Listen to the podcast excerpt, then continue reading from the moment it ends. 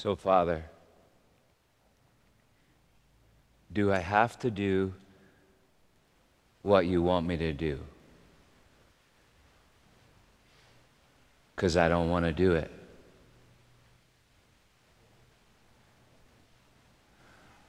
Father, I sometimes feel so sad and so troubled. I just want to die. Why have you forsaken me?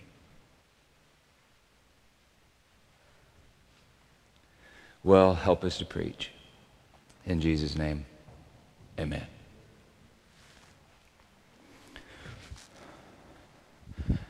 Kind of depressing, huh? Kind of thinking, what's wrong with Peter, huh? Some of you were thinking about calling 911. Have me committed, medicated, huh? A sad Christian is a phony Christian, wrote one of my favorite authors, quoting an archbishop. St. Paul commanded, rejoice in the Lord always. Again, I say rejoice. John 15, the night that Jesus is betrayed, he says that he spoke that his joy would be in us, and then he prays that his joy would be fulfilled in us. And then according to all the Gospels, he spends time alone in a garden with his Father. I come to the garden alone. How am I doing, Barry? Is it Barry here?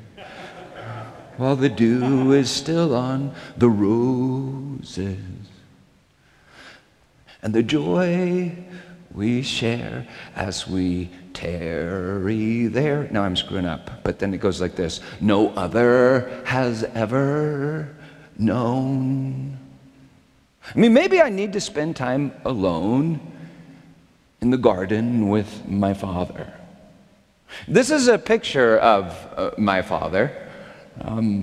It's kind of grainy, but it's all that I've got right now. This is my dad on the trail to Upper Cataract Lake in the Gore Range. That says Gore Range Trail on the sign. This would have been sometime around, 1974, 1975. You can tell by the red, white, and blue backpack.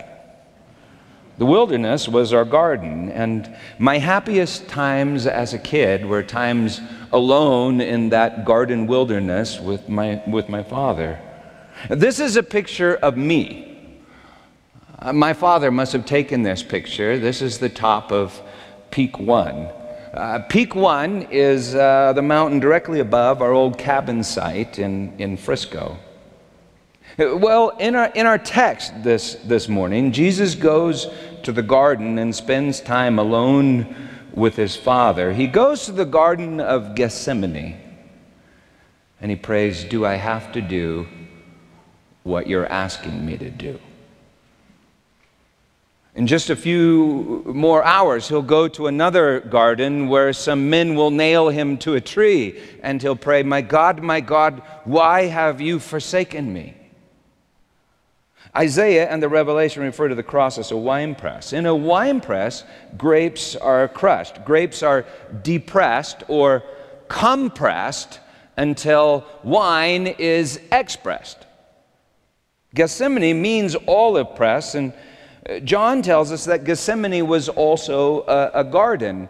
In an olive press, olives are crushed. Olives are depressed or compressed until oil is expressed. Our text this morning immediately follows, number one, the story of the strange woman who anoints Jesus with fragrant oil. That would be olive oil mixed with priceless spices, making a fragrant oil. And then secondly, the institution of the Lord's Supper, which is communion. And that's what we preached on our last two messages. Number one, how the strange woman broke the earthen vessel, the alabaster flask, and jumped that fragrant oil over Jesus' head. And number two, how Jesus breaks bread, calling it his body, his earthen vessel, and pours wine into a cup, another earthen vessel. Judas and the disciples, they think it's a waste, but Jesus calls what the woman did a beautiful thing, and Jesus is the beautiful one who always does the beautiful thing. broken alabaster flask and fragrant oil, broken body and Holy Communion, and now Jesus goes to the Garden of Gethsemane. This is a picture that I took, 10, 11 years ago in the Garden of Gethsemane. The Church of All Nations is next to the garden. This is a sign that hangs on the wall of that church next to the garden. Please, no explanations inside the church. I took the picture because I thought it was funny. But now I think it's kind of profound, because I can't explain what happened in the Garden of Gethsemane, but it did happen, and it's the truth. So you can think of me as a tour guide. I can't explain, but I can point, and you can watch. Matthew 26, verse 26. Now as they were eating, Jesus took bread, and after blessing it, broke it, and gave it to the disciples, and said, "Take, eat, this is my body." And he took a cup, and when he had given thanks, he gave it to them, saying, "Drink of it, all of you, for this is my blood of the covenant, which is poured out for many," which in Hebrew and Aramaic often means all, "poured out for many for the forgiveness of sins. I tell you, I will not drink again of this fruit of the vine until the day I drink it new with you in my Father's kingdom." Same cup, but that day will be a wedding day. And when they had sung a hymn, they went out to the Mount of Olives. Then Jesus said to them, "You will all fall away because of me this night." You know, Scripture makes it clear that it wasn't just Judas that betrayed Jesus. The word translated betray is also translated deliver. St. Paul wrote this, "I received from the Lord what I also delivered to you, that on the night Jesus was delivered, he took bread and he broke it." Paul's pointing out that coming to the table is confessing the sin of betraying Jesus, who Paul tells us is our husband. The name Judas is literally Judah. Same word, Judas and Judah, where we get our word Jew. And let me remind you that a Christian is a Jew, wed to the King of the Jews. That makes you pretty Jewish. In the Old Testament, God refers to the Jews and Jerusalem as his bride who had made herself a whore. Sorry, Jesus, the Bible's just not politically correct. That's what it says. It's the Messiah's harlot bride that betrays him and delivers him up to crucifixion on a tree in a garden. She takes the life of the eschatos Adam on a tree in a garden, like Eve took the knowledge of the good on a tree in a garden, and love is the good. A harlot uses love because she sees that love is good for something, like 30 pieces of silver. Or making yourself into the image of God. A harlot uses love and in the process crucifies love and then can no longer know love. A bride surrenders to love because she trusts love and allows herself to be known by love in a covenant through a sacrament that is communion. She's known by love and bears the fruit of love, which is life, eternal life. A harlot trades love and so betrays love, and a bride surrenders to love. Verse 31, then Jesus said to them, "You will all fall away because of me this night. For it is written, I will strike the shepherd, and the sheep of the flock will be scattered." He's quoting Zechariah 13, verse 7, which refers to the most astounding of days. Jesus is saying, this day is that day. Zechariah 12:2, on that day he will make Jerusalem a cup. 12:10, on that day, says the Lord, Jerusalem will look on me, on him whom they have pierced. They shall mourn for him, as one mourns for an only child and weeps for a firstborn. 13:1, on that day there shall be a fountain open for the inhabitants of Jerusalem to cleanse them from sin. Verse 7, 13:7, strike the shepherd and the sheep will be scattered. 14:4, on that day his feet will stand on the Mount of Olives. Verse 6, on that day there shall be a unique day, an eternal day. Verse 8, on that day, living water shall flow from Jerusalem. Verse 9, on that day, the Lord will be one and his name one. 14:20, on that day, there shall no longer be a traitor in the house of the Lord. And we are the house of the Lord, not a harlot, a bride. Verse 31, I will strike the shepherd, and the sheep of the flock will be scattered. But after I am raised up, I will go before you to Galilee, says Jesus. Peter answered him, though they all fall away because of you, I will never fall away. Peter is full of faith in himself, kind of like a big juicy grape or big old ripe plum olive. But this night he'll be crushed by just one glance from the Lord. He will see Jesus seeing him, and he will begin to weep uncontrollably. His psyche, his earthen vessel, it will like crack, and he will bleed a river of tears. A fountain is opened in Peter that cleanses him from sin, a fountain that transforms that old harlot into a bride. 33, Peter answered him, though they all fall away because of you, I will never fall away. Jesus said to him, truly, I tell you, Peter, this very night before the rooster crows, you will deny me 3 times. Peter said to him, even if I must die with you, I will not deny you. And all the disciples said the same. Then Jesus went with them to a place called Gethsemane. And he said to his disciples, sit here while I go over there and pray. And taking with him Peter and the 2 sons of Zebedee, James and John, he began to be sorrowful and troubled. And then he said to them, my soul, my psyche is very sorrowful, even unto death. Is Jesus depressed?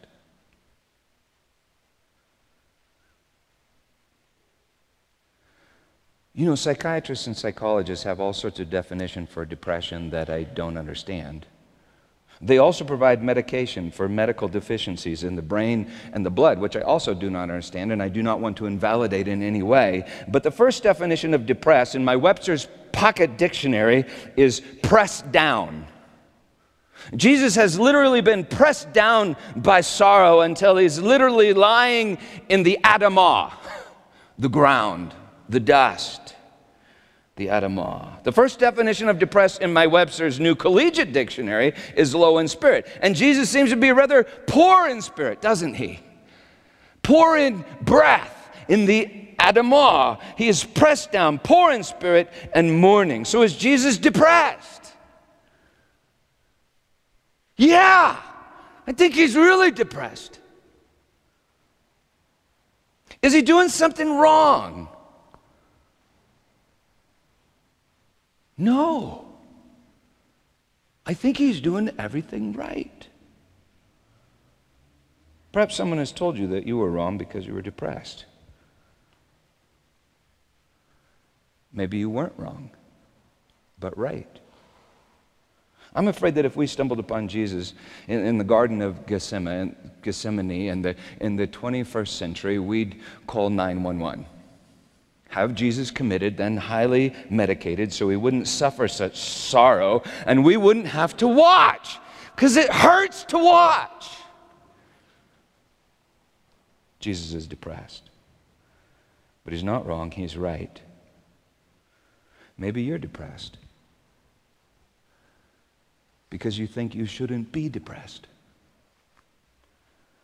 In other words, maybe you're repressed because you refuse to be depressed. Jesus had already wept at the funeral of his friend Lazarus. Jesus was not repressed. Jesus had already wept over his harlot bride, Jerusalem, as he entered the city. He's not repressed. Jesus had already said, blessed are you who weep now. Maybe sorrow is not the opposite of joy. In fact, according to John, Jesus has just told the disciples that their sorrow would turn into joy. If that's true, sorrow is like a necessary component of joy, and you can't get to joy without some sorrow. Jesus said, "Blessed are the poor in spirit. Of them consists the kingdom of God. And blessed are those who mourn." That means happy are those who mourn. Happy are those who grieve. That is, happy are those that, when depressed, express sorrow. Kind of like an olive, when depressed, expresses extra virgin olive oil. I didn't make that up. Extra virgin. Did you hear that, harlots? Extra virgin olive oil. Well, Jesus was depressed. Isaiah 53:4, "Surely he has borne our griefs and carried our sorrows." Verse 10, "It was the will of the Lord to crush him." Back to our text. "And taking with him Peter and the two sons of Zebedee, he began to be sorrowful and troubled. Then he said to them, 'My soul, my psyche is very sorrowful, even to death. Remain here and watch with me.' And going a little further, he fell on his face and prayed, saying, 'My Father, if it be possible, let this cup pass from me.'" The Father is handing Jesus a cup. This is communion in and through a cup. Like wine is a communion of grapes that have been crushed and then placed in a cup. Like olive oil is a communion of olives that have been crushed and then somehow placed in a bottle. To drink from someone's cup in that day, in the scripture, to drink from someone's cup is to experience what that person has experienced or is experiences. It's to experience it with them. It's a communion. God the Father is handing God the Son a cup, and God the Son is depressed. Is God depressed? Well, in the Old Testament, he certainly grieves, doesn't he? And he certainly suffers. He's a father who suffers his children. I'm a father, and I choose to suffer my children. God makes his children with adamah and breath. That's his own spirit. God the Father makes his children with his own body broken and his own blood shed. God is love in freedom, and perhaps it hurts to make people who also love in freedom. Whatever the case, Jesus drinks his Father's cup. On the cross, God the Father and God the Son experience the same thing, and they will the same thing. And yet here he does pray, "Nevertheless, not my will, but thy will be done." That should blow your mind. In the garden, the will of God the Son is different than the will of God the Father. It's different, at least until he drinks the cup and cries out, "It is finished." But here he prays, "Nevertheless, not my will, but thy will be done." Jesus is surrendering his will to God's will. Or is it really his will that he is surrendering? Paul writes, "He became sin for us." Sin is a bad will.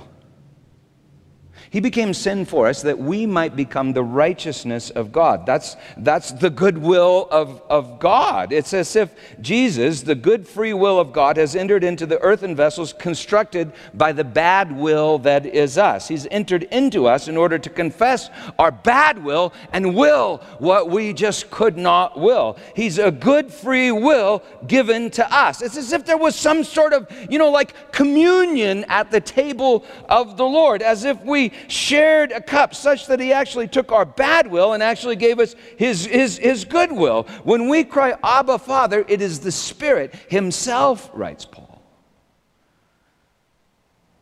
It is the Spirit of Christ in the dark garden that is my heart. It's the Spirit of Christ in my earthen vessel, willing what I could not will. It's faith. Like I said, I can't explain it. I'm just the tour guide, okay? Next verse, 39. Well, he says, nevertheless, not as I will, but as you will. Then 40. And he came to the disciples and found them sleeping. And he said to Peter, so could you not watch with me 1 hour? Jesus wants them to watch. What good does that do? What's that good for? Seems to be good for nothing. Leo Buscaglia tells about a contest that he was asked to judge. The purpose of the contest was to find the most caring child. The winner of the contest was this child whose next-door neighbor was an elderly gentleman who had just recently lost his wife, his bride. Upon seeing the man, the little boy went over into this man's yard. Seeing the man cry, he went over into his yard, climbed up into his lap, and sat there. When his mother asked him what he said to the neighbor, to that crying man, the little boy said, "Nothing. I just helped him cry." That's good for nothing. Just good. It's beautiful. And it turns out that the beautiful is not nothing, but the good in everything. What if God is inviting you to help him cry? Well, that would be quite an honor, wouldn't it? Jesus will be denied and betrayed by Peter that night. And he's inviting Peter to help him cry. Jesus has an absolutely immense love for Peter. He longs for Peter to know him in this garden. And not just know about him like Adam and Eve knew about the good when they took the fruit from the tree, but know him because he is known. He wants Peter to know Jesus. Jesus wants Peter to know him because he is known, like a bride is known by her groom. Brennan Manning wrote of this old Hasidic rabbi, Levi Yitzhak, who used to say that he discovered the meaning of love from two drunken peasants. Entering this tavern in the Polish countryside one day, he saw these two peasants drunken gloriously in a shared cup. Each was protesting how much he loved the other when Ivan said to Peter, "Peter, tell me what hurts me." And Ivan said, "How would I know what hurts you?"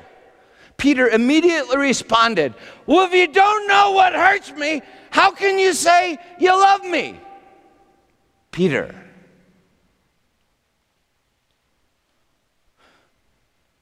We are known and loved in the place of the wound. Verse 40, and he came to the disciples and found them sleeping. And he said to Peter, "So could you not watch with me, Peter, 1 hour? Watch and pray that you may not enter into temptation." Temptation. I used to think that Jesus meant, "Peter, pray that you wouldn't watch any dirty movies or drink too much beer." But I don't think that's what Jesus meant. I think he meant, "Pray that you would not give in to the temptation to look away, to not watch."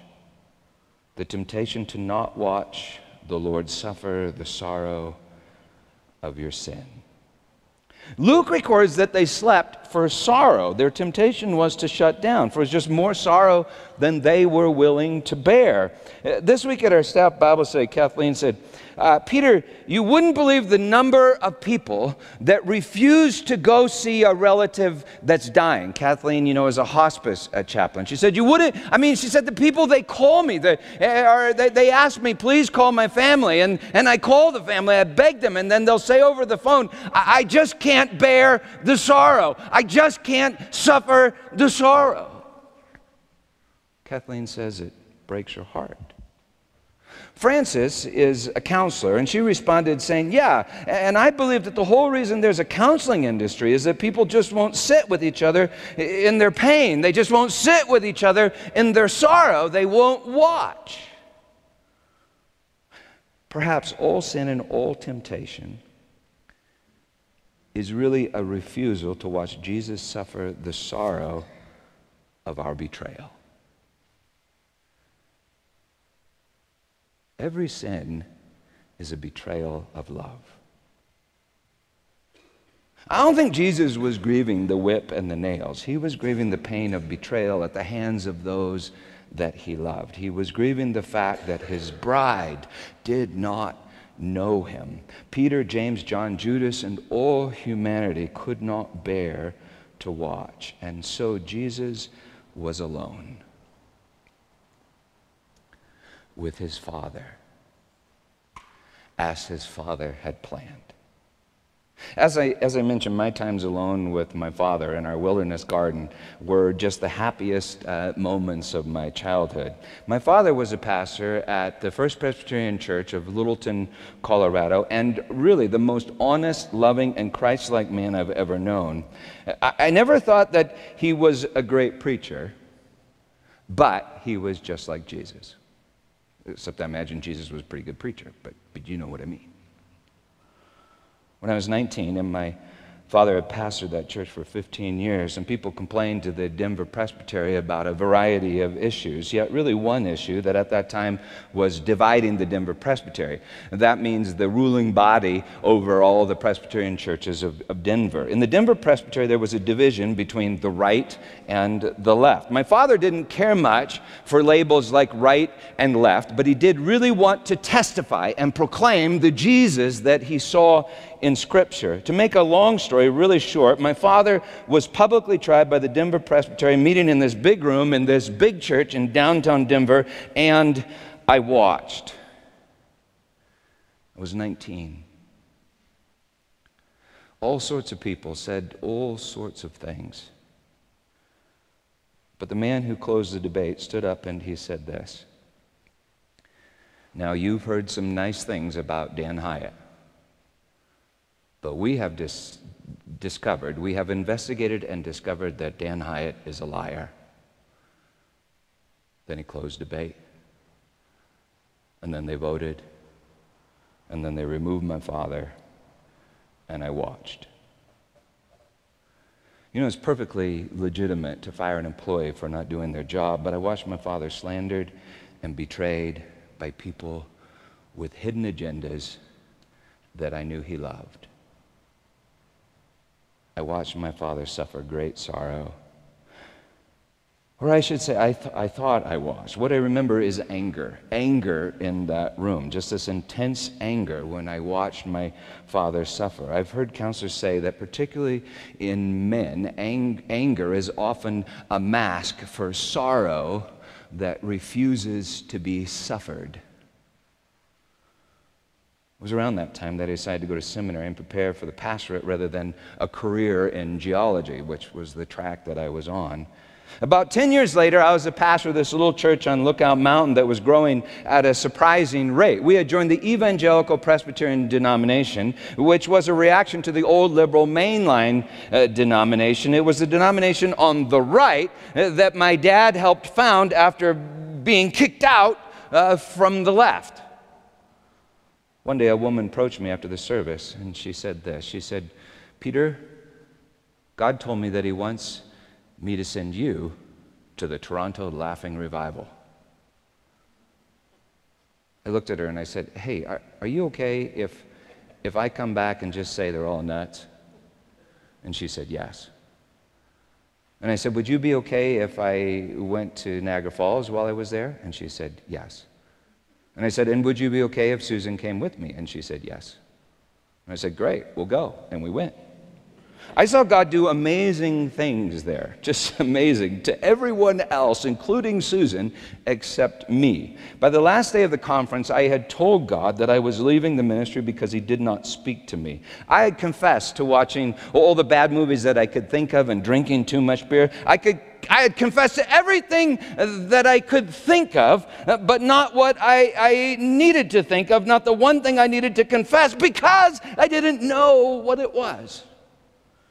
In the afternoon, last day of the conference, I went to a seminar taught by a Presbyterian. And then he told us to pray with the person on our right and the person on our left. On my left, if I remember correctly, whether it was left or right, I do know who was there. But on one side of me was this huge, just immense, fat, Native American Pentecostal man. And on the other side of me was this little, old, shriveled up Roman Catholic lady. Now I get it. That's like the spectrum of the church. We held hands and we began to pray, but the moment we began to pray, I heard a voice audibly in my head, a voice like I never heard before and like I haven't heard in this way since, but the voice said, "Peter, you don't love my bride very much, do you?" And like that, I knew that I had gone into the ministry because I hated the church. Because I had loved the church and felt betrayed by the church and had somehow vowed to fix the church so I wouldn't have to suffer the church like my dad. And, you know, if I hated the church in some way, well, I also hated myself and my dad and Jesus, who suffered for the church. I heard the voice, and what happened next is hard to explain. It was like a fountain welling up from somewhere deep, deep down inside of me, not weeping, but wailing. It was like a river, and it was a river that I did not control. I couldn't control the river, but the river was controlling me. In fact, the tears didn't even feel like my tears. I had the distinct impression that I was crying the Lord's tears, or the Lord was crying his tears and my tears through me. It was the most healing thing that I've ever experienced. There wasn't an ounce of accusation in what the Lord said, and that was harsh. Pastor hates the church, but no accusation, no blame. He wasn't blaming me. He was weeping for me and weeping through me. I don't know how long we wept, but I had fallen down to the floor, just sobbing, weeping. When I finally opened my eyes, everybody had left, and they had like set up chairs around me in preparation for the next meeting. And I thought, maybe I just had a nervous breakdown. But later that night, Jesus literally pinned me to the floor at the Adamah. He literally pinned me to the floor. He held me to the floor. And he showed me that he was everywhere in my life speaking, that he had used my bad will to accomplish his good will, that he had called me into the ministry, and that he wanted me to stop doubting his love and insisting on miracles all the time. He wanted me to stop doubting his love. And at that moment, I don't know how long that was, maybe an hour, I experienced so much joy that I literally thought I just might die. And that was cool with me. I had repressed the sorrow, for I didn't want to share my father's sorrow. I had repressed the sorrow, vowing to fix my father's sorrow, so it would never, ever happen to me. I had repressed the sorrow like a big, fat, angry olive named Peter. I had repressed until depressed by God, and then I expressed sorrow that turned into unspeakable joy. And yet, I suspected that God was not finished with me yet. I tasted the joy, but I couldn't sustain the joy, and I was still trying to fix the church. Verse 40, he said to Peter, "So, Peter, could you not watch with me an hour? Watch and pray that you may not enter into temptation. The spirit indeed is willing, but the flesh is weak. Again, for the second time, he went away and prayed, My Father, if this cannot pass unless I drink it, your will be done. Jesus did not want the sorrow for the sorrow. He didn't want the sorrow. Some people like me hang on to the sorrow and then manipulate with the sorrow. They define themselves as victims of sorrow and so justify themselves in all their deeds with sorrow. They find their identity in sorrow. They hang on to sorrow and ironically refuse to suffer the sorrow. They weep and whine, but don't wail. They sip the cup, but they never drink it to the bottom. Jesus prayed, Father, if this cup cannot pass unless I drink it, your will be done. And he drank it. That means the only way out of the sorrow is through the sorrow. Only grieving can heal the grief, writes Anne Lamott. Sorrow will turn into joy, says Jesus. But you have to suffer the sorrow. And he will wipe away tears, all tears from all faces, but first you have to cry them.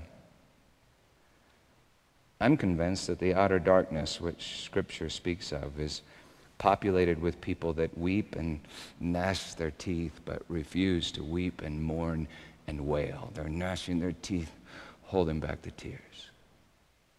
They refuse to suffer the sorrow. They refuse to look on the one whom they have pierced. They refuse to see that with every unloving action and thought they have betrayed and crucified the Lord of love. They refuse to suffer the sorrow because suffering is losing control. They don't realize that joy is also losing control to love. Love is the communion between God the Father and God the Son. In 2007, I had pastored Lookout Mountain Community Church for 15 years. The exact same amount of time that my father had pastored First Presbyterian Church. And in 2007, my son was 19 years old, my oldest, the same age that I was when I watched my father lose the church. And in 2007, I had fixed the church, it would seem. In fact, my father used to sit on the leather couch in the back of the church with his oxygen bottle, and people would literally line up to speak to my father. But he mourned the fact that he didn't have the opportunity to speak much to me. I didn't have time. I admired my dad more than anyone, but I think I resented my dad for losing the church. And so I worked like a dog to fix the church. Primarily, I worked on my preaching as if I was fixing my dad. Ouch. In 2007, we had grown from a few into a few thousand and built a multi-million-dollar campus on the side of I-70. Dad had been dead for 3 years, and the strangest things were beginning to happen. A few weeks ago, Kim Gold sent me a dream that she had with a word that she had in the dream that she said she thought was for me, and this is it. The first fruits of the story is the narration. And so for the past two messages, I've been narrating the story, and you can blame Kim, okay? So I've been narrating the story the last few messages. 2007, some folks complained to the presbytery about my preaching. Like my dad, I wanted to preach about Jesus from the Scriptures, but now the complaints, they were not from the left, now they were coming from the right, for I had become convinced of what I knew that my father had hoped, and that is that God would not endlessly torture some people, and Scripture revealed that God just might save all. God is that good and that powerful. It was September 9th, 2007. Like I said, my father had been dead for 3 years. I had just preached the message, and I had gone down to the front row. I was sitting next to Susan, who was goofing around, because I remember thinking, you need to get your act together, because I'm about to get canned, I think. I was trying to worship when all of a sudden Susan grabbed me, and I could tell something had happened. She said, Peter, I just saw your dad. He was standing right in front of us, and she said his eyes were wild. They were like full of fire, and he was so young. And Peter, he was so excited. He had this like bowl in his hand. He reached out like this, and then he said, Susan and Peter, do not be afraid to drink from the cup that the Lord has for you. And then he vanished. I remember thinking, oh, wow. And then shit. Because everything that happened to my dad happened to me.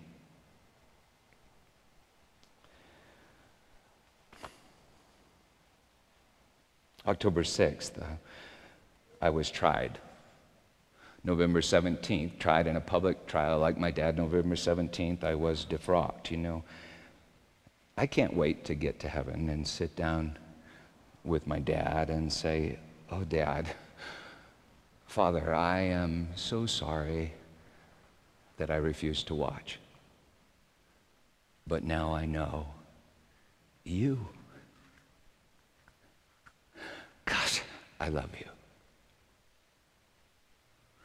Verse 42, again for the second time, Jesus went away and prayed, my Father, if this cannot pass unless I drink it, your will be done. And again he came and found them sleeping, for their eyes were heavy. So leaving them again, he went away and prayed for the third time, saying the same words again. Jesus was alone with the Father according to the Father's plan. You know, each of us has a unique and a secret sorrow that conforms to the shape of our lives in this fallen world. No one knows or can know your sorrow,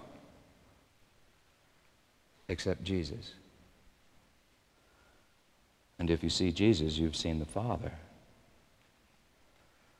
Your sorrow, it's not just me that has sorrow. You each have sorrow, right? Your sorrow is an invitation to commune with God in the Garden of Gethsemane. And think of this, if you surrender your sorrow, no matter the reason for your sorrow, whether it was your fault, that doesn't matter. If you surrender your sorrow, then whose sorrow is it? It's his sorrow. And who suffered first? He did. And you are participating in the fellowship of his sufferings. One night during this time, at a session meeting at the church, all the elders took turns, because I asked them to describe to me, to help me understand. They went around the circle and they took turns telling me what they thought my issues were. Now, I really do not know what is right with me and what is wrong with me, and it turns out that neither did they, because they all seemed to disagree, but that really doesn't matter. The point is, I felt like a whore who had just been raped, for she had invited the raping. I went down into my office in the basement of the church, curled up in a ball, and I lay on the ground in the dark, all alone.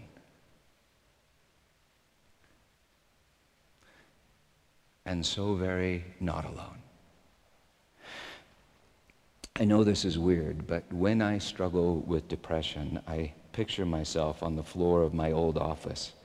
I picture myself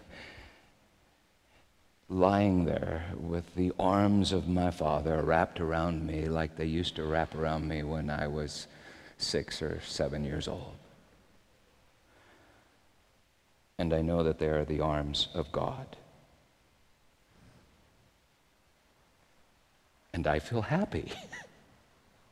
Isn't that strange? Maybe it's holy. Then Jesus came to the disciples and said to them, sleep and take your rest later on. See, the hour is at hand, and the Son of Man is betrayed into the hands of sinners. Rise, let us be going. See, look, my betrayer is at hand. His betrayer is Judas and Judah and all the sons and daughter of Eve. His betrayer is us, the church.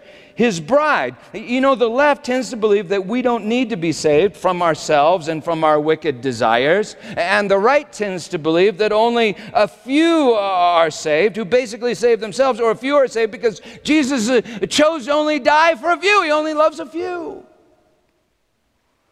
Almost 10 years ago, the church put me on trial, demanding that I publicly confess that, number one, God was not able to save all. And number two, that God did not want to save all, but in fact delighted in damning some. I have been horrified at that. And I've been angry. I don't think I'm angry now, but sad. It's so sad, but afraid to weep, because I think I'm a little afraid that if I start weeping, I'll never stop. Afraid to weep and to wail for the bride, for she does not see her groom. The name Jesus literally means Yahweh, God is salvation. Yahweh, God is our help, our helper, our husband. We don't have faith in the covenant love of our bridegroom, and so we sell ourselves to buildings and programs and legislation and law and the strivings of our own flesh and the principalities and powers of this present darkness. We play the whore, just like Judas and Judah and all the sons and daughters of our mother Eve. The bride betrays her groom and traps herself alone in darkness. I need to acknowledge the sin, but no longer blame the bride, accuse the bride, or be angry at the bride. I need to weep for the bride and remember that I am the bride, dearly beloved by the bridegroom. Rise, let us go, let us be going. See, my betrayer is at hand, says Jesus. While he was still speaking, Judas came, one of the 12, and with him a great crowd with swords and clubs from the chief priests and the elders of the people. Now the betrayer had given them a sign, saying, "The one I will kiss is the man. Seize him." And he came up to Jesus at once and said, "Greetings, Rabbi." And he kissed him. Jesus said to him, "Friend." Jesus received the kiss and called him friend. His kindness will judge Peter that very night and make him new. And his kindness will judge Judas after Judas has damned himself, for Scripture says his kindness leads us to repentance. His kindness opens a fountain on Mount Zion and makes all things new. On the tree in the garden, he expresses our deepest sorrow, crying out, my God, why have you forsaken me?" And yet God has not forsaken us. He has not betrayed us. We have betrayed him. And so he confesses our greatest sorrow, then delivers up his spirit. He expresses oil and wine, spirit and blood. Jesus received Judas's kiss and called him friend. He did the beautiful thing. In the garden, depressed, he did not repress, but expressed the beautiful thing. Depressed, he didn't repress, but expressed, and to tell you the truth, I'm impressed. You impressed? As I told you last time when I was tried, for some reason, I prayed, "Father, forgive." And Susan saw me on a cross and she saw Jesus come in and take me down off the cross. I thought it was a curse at the time, but now I know it was the greatest blessing. It was the beautiful thing.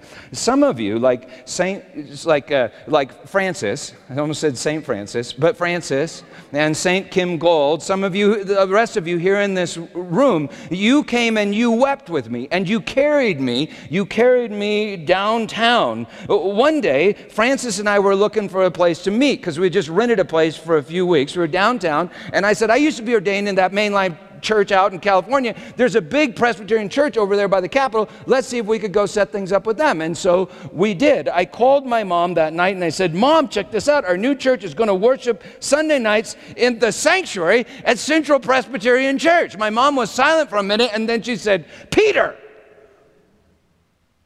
don't you know what that place is?" And I said, "No, What are you talking about? She said, that room in that sanctuary is the place where you saw your father tried on the floor of the Denver Presbytery. And then all at once, it just came flooding back to me. That weird green blue carpet, you know, and the funky cross and the pews and all the details of that room. For a year, God had me stand in the very spot my father stood when I repressed my sorrow and turned it into rage. He had me stand in that spot and preach the good news. Whew. And I'm saying this, that you, the sanctuary, are the beautiful thing. But God is still expressing the beautiful thing. We're like this blank canvas. You see, God does not paint by number according to line. He doesn't paint by numbers and by lines, and so I really don't know what God is painting, but I believe that He is painting us with us. I can't give you the numbers and the lines because beauty is expressed like oil from an olive that's been depressed. It's expressed when we have suffered our sorrow in the garden with Him.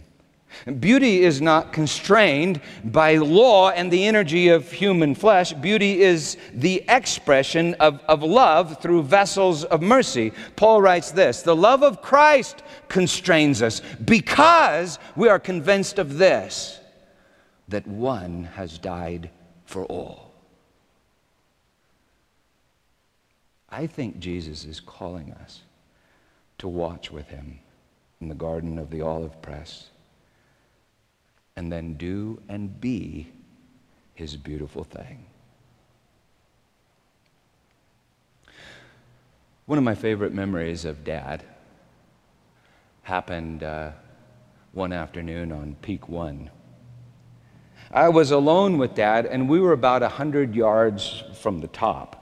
A storm was brewing on top of the peak, and the top of Peak One is really, it's like a lightning rod. I mean, it focuses everything on that point on the top. And my dad was an obnoxious safety freak. I mean, when he used to babysit our kids, he'd make them wear a winter coat on the trampoline so they wouldn't get stung by mosquitoes in August. He's just like, was outrageously nutty that way. He was a safety freak. But now this storm was brewing, and I was convinced that we would turn around. Lightning was crashing all around us. The rocks were literally buzzing and popping with static electricity. It was incredibly frightening. And so I looked at my dad, and my dad looked back at me. His hair was literally standing up like this with the electrical charge, and he had this wild look in his eyes, like a fire in his eyes, and he said, "Peter, we can do it.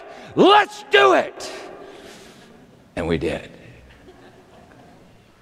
That was the day I learned from my dad that there is a beauty worth dying for. Oh, God the Father and God the Son were almost to the top of Mount Moriah, now called Zion and Calvary. Lightning was crashing all around. Jesus looked into His Father's eyes, and they were wild. They were filled with fire, and He said, "Son, we can make it. Let's do the beautiful thing. Let's forgive them all." So they climbed the mountain, drank the cup, hung on the ancient tree, and made all things new, including you and your sorrow too. But you can't go around the cross. You can only go through the cross. You must choose to suffer the sorrow. You must choose. But don't worry. That's why He came. He came to give you His choice. His good, free, and beautiful will. And so on the night He was betrayed, He took bread and He broke it, saying, "This is my body given to you." And He took the cup saying, this is the covenant. Oh, it's a marriage covenant. This is the covenant in my blood, poured out for the forgiveness of sins. Drink of it, drink of it, drink of it, all of you, and do this in remembrance of me. If right now you are in the Garden of Gethsemane, hear me well. You are in a holy place. Watch Jesus. If you are depressed, watch Jesus.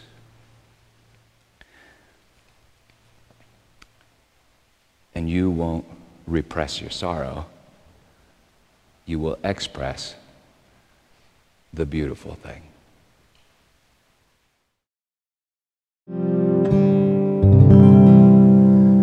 And so pray this prayer with me. You can just agree with me. Pray. So, Father, thank you for my story. All of it. In Jesus' name, amen. There's this really great thing in the Chronicles of Narnia at the end. I think it's the magician's nephew. It's at the end of the story, and Diggory, remember Diggory has taken fruit from a tree in a garden and plunged Narnia into darkness and chaos. And he took the fruit in order to save his mother's life, but his mother died, and now he feels terrible for his mother's death and for all the darkness in Narnia. He's standing there weeping when he suddenly realizes that Aslan, the lion, is standing right behind him. And he turns around with tears running down his cheek, and he's shocked to see that Aslan also has tears on his cheek. But Aslan's tears are bigger than his tears, almost as if Aslan were more sorry than Diggory. And Aslan puts his face right down in front of Diggory, and he says, Diggory, grief is great. As of now, only you and I know that in this world. Let us be good to each other. So by way of benediction, believe the gospel and be good to each other. Amen.